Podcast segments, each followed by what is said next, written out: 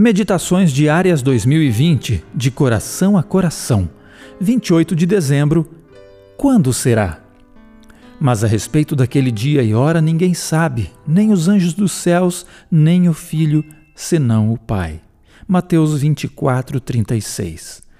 Durante um intervalo entre palestras de um congresso, fui abordado por um participante que me perguntou: Pastor, como é possível sentirmos saudade de alguma coisa que nunca vimos? Referia-se a tantas vezes em que nós dizemos estar sentindo saudades do céu. Essa saudade, inclusive, é tema de muitos de nossos belos hinos, como Saudade, do Inário Adventista do Sétimo Dia, número 340, e Além do Rio, número 570. A ênfase é no anseio de que logo chegue o momento de vermos o Rei. Com a expressão dessa saudade, tentamos traduzir nosso profundo anseio de que logo chegue o momento de vermos o Rei, conhecê-lo assim como ele é, experimentar nele e junto a ele a libertação de tudo o que nos faz sofrer no mundo e viver a glória de Sua presença para sempre. Tudo dentro de nós clama pela vida e pela permanência. No entanto, tudo o que nos cerca nos faz lembrar da mortalidade. Contudo, um dia voltaremos à eterna fonte de nossa origem, o próprio Deus.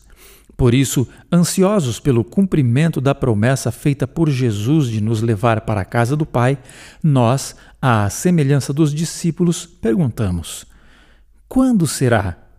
Não sabemos nem o Mestre revelou que soubesse. Paradoxo para aquele que conhece todas as coisas? Evidentemente não. A declaração não torna Jesus menos Deus do que sempre foi. Eckhard Miller opina: a declaração foi feita durante o período em que esteve encarnado como ser humano, e é a partir dessa perspectiva que deve ser compreendida. E o comentário bíblico adventista afirma: como um homem na terra, Cristo limitou voluntariamente seu conhecimento e poder na medida da capacidade dos seres humanos. Contudo, o que mais nos importa do que saber simplesmente que ele virá? Isso é tudo. Nossas dores terão fim, as lágrimas serão enxugadas, o pecado não mais existirá. Mataremos a saudade de nossos queridos e a saudade de Jesus.